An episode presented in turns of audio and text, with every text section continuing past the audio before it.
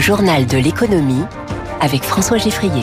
6h48, l'économie au scanner de Radio Classique. Trois titres, en plus de la SNCF, de Trenitalia et de Renfe. Bientôt, vous montrez en France, dans des TGV, Kevin. A priori, c'est l'avenir, mais pourquoi les ventes de voitures électriques reculent légèrement dans le monde en ce moment? On va comprendre. Et puis, les résultats records d'Air France KLM.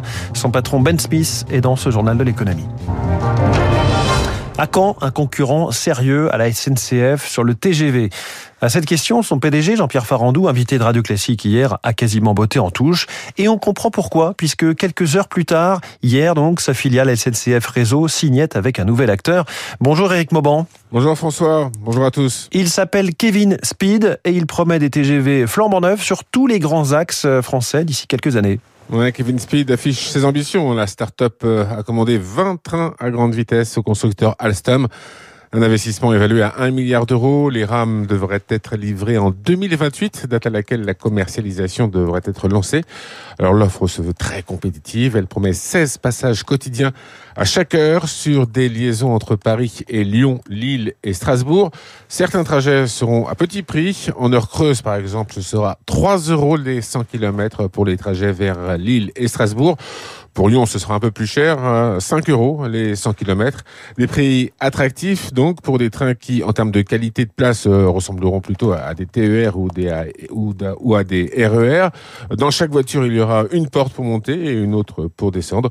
Quant au bagage, il faudra voyager léger. Seul un petit sac sera inclus gratuitement dans le billet. Si vous voyagez avec un bagage plus gros, eh bien là, il vous faudra acheter la place à côté de vous. Éric Moment en direct. Le secteur des transports à la une avec euh, les chiffres du marché automobile français publiés cette nuit pour le mois de février qui vient de s'achever.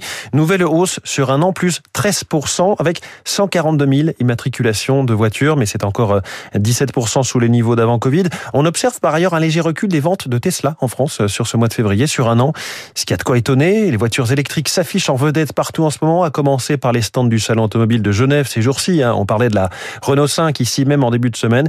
Mais voilà, en Europe, comme aux États-Unis, les ventes de voitures électriques se tassent ces derniers temps. Cela mérite euh, l'éclairage de Guillaume Crunel, responsable du secteur automobile chez Deloitte France. On a des véhicules qui restent trop chers dans un contexte où euh, la mobilité face à l'inflation est en concurrence avec l'ensemble des dépenses du ménage. Dans nos dernières études euh, qu'on a publiées en janvier, on voit que 62% de la population désire, en tout cas souhaite passer à l'électrique, mais à un prix de vente inférieur à 30 000 euros. C'est une barrière qui reste significative et constante. Dans notre étude, on voit qu'une majorité de la population s'attend à bénéficier d'aide et que ça fait partie du choix du véhicule. Des trains, des voitures et des avions dans ce journal de l'économie avec ce qui est tout simplement le meilleur résultat d'Air France KLM de toute son histoire. Chiffre d'affaires en hausse de 15% à plus de 30 milliards d'euros, 1 milliard 7 de résultats. L'été 2023 a été particulièrement bon, mais Ben Smith, le patron du groupe Air France KLM, a constaté un petit décrochage sur la fin d'année.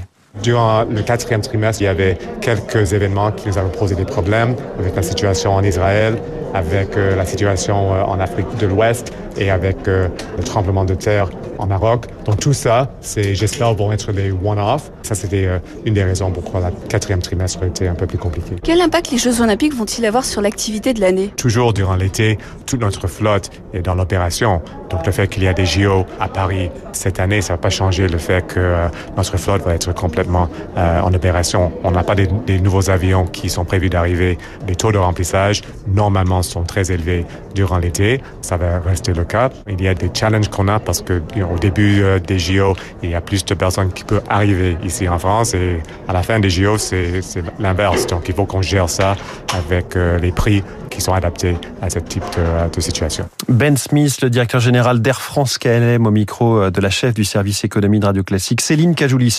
Les bénéfices du CAC 40 en forme en 2023. 35 des 40 entreprises ont dévoilé ces dernières semaines leurs chiffres annuels. Selon les calculs de l'AFP, elles ont réalisé 144 milliards d'euros de bénéfices nets, 3 milliards de plus qu'en 2022, mais en dessous du record historique de 2021. Le CAC 40 qui a reculé hier de 0,34% à 7927 points. Le Nasdaq, en revanche, a atteint un nouveau record en clôture à 16 091 points, porté par euh, des chiffres encourageants du côté de l'inflation aux États-Unis. Le Dow Jones a gagné 0,12%. À Tokyo, en ce moment, le Nikkei, le Nikkei est en hausse nette de 2%. L'euro vaut 1,0812 et le baril de Brent est à 82 dollars. Le baril, on en parle justement du pétrole. Deux ans après le début de l'invasion, la Russie ne semble pas désarmée militairement euh, malgré les lourdes sanctions auxquelles elle fait face, notamment sur ses exportations justement de pétrole, sa principale source de revenus. Au contraire, Moscou semble être en capacité de contourner efficacement euh, les différentes mesures de rétorsion. Son, principal instrument, c'est une flotte fantôme.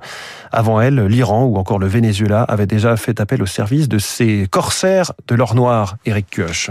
500 à 2000 navires, certains sans existence officielle, d'autres sont bien enregistrés mais font des extras en plus de leurs activités légales. Une flotte fantôme qui permet à la Russie d'exporter son pétrole sous les radars des Occidentaux, reconnaît l'économiste maritime Paul Touré. Il n'y a pas de contrôle véritablement des flottes. Il n'y a pas de police maritime internationale qui ferait la clarté sur les navires et leurs propriétaires par exemple. Deux schémas privilégiés. Les pétroliers officiels vont directement charger en Russie sans le déclarer ou alors des bateaux non enregistrés quittent un port russe et transfèrent leur chargement vers un pétrolier en pleine mer. On sait que ça s'est passé entre l'Espagne et le Maroc, ça se passe beaucoup euh, dans l'archipel euh, de Corée, ça se passe au large de la Malaisie. Moscou applique d'importants rabais sur ce pétrole, ce qui attire des clients comme la Chine, la Turquie, mais aussi l'Inde, dont 40% des importations de pétrole en mai 2023 proviendraient de ce trafic. Cela fragilise la portée des sanctions occidentales. Patrice Geoffron, spécialiste des énergies. Globalement, on a perdu en efficacité. Donc, faut essayer d'imaginer d'autres mécanismes de pression parce qu'on est un peu au bout de la logique qui a été mise en œuvre. Car l'ampleur du phénomène interroge rien qu'en octobre 2023, l'Institut ukrainien KSE estimait que Moscou avait exporté par ce biais plus de 2 millions de barils par jour. Eric Kioch, fini les moins 70% sur les couches, c'était pratique les lessives ou les parfums. La loi Décrozaille, déjà en vigueur pour l'alimentaire, est étendue à partir d'aujourd'hui aux produits d'hygiène et de beauté. Elle limite donc les promotions euh, en supermarché à 34% maximum, ce qui revient euh, à acheter deux produits et en avoir euh, un gratuit. La grande distribution s'attend déjà à une baisse de ses ventes, Zoé Pallier. Quand un supermarché brade une lessive ou un dentifrice, c'est le fournisseur qui doit réduire ses marges. L'objectif de la loi des Crozailles est donc de protéger les industriels, surtout les plus fragiles, en leur donnant davantage de pouvoir face aux distributeurs. Mais dans le cas précis des produits d'hygiène vendus en grande surface, les principaux fabricants ne sont pas des TPE-PME, mais trois multinationales dont le chiffre d'affaires se compte en dizaines de milliards d'euros. Quant à la grande distribution, elle a tout fait pour lutter contre cette disposition qui, d'après l'Institut Nielsen IQ, devrait lui faire perdre 232 millions d'euros, soit 1,7% des ventes de produits d'hygiène et d'entretien. Mais elle en a aussi fait un argument marketing et multiplié ces dernières semaines des promotions inédites allant jusqu'à 90% de remises. Ces opérations ont attiré en masse les consommateurs au point parfois de vider les stocks. Zoé Pallier, alors qu'on s'attend à une généralisation du RSA, nouvelle formule qui obligera ses bénéficiaires à 15 à 20 heures d'activité par semaine. On fait le bilan d'une mesure qui lui ressemble, mais qui concerne les jeunes. Deux ans après sa création, le contrat d'engagement jeune a plutôt bien fonctionné. Un demi-million de personnes en ont bénéficié, réservé aux moins de 26 ans qui ne sont euh, ni en emploi ni en formation. Ils ont un accompagnement renforcé, 15 à 20 heures d'activité par semaine, donc avec France Travail.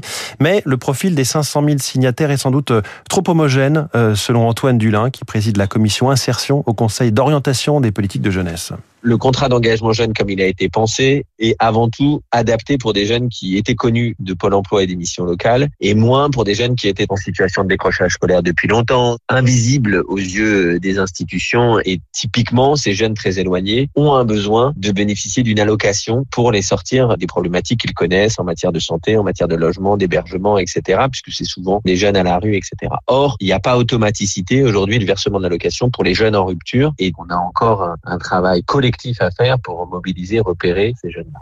On termine avec deux toutes petites bonnes nouvelles. L'inflation au mois de février, 2,9%. C'était 3,1% en janvier sur un an.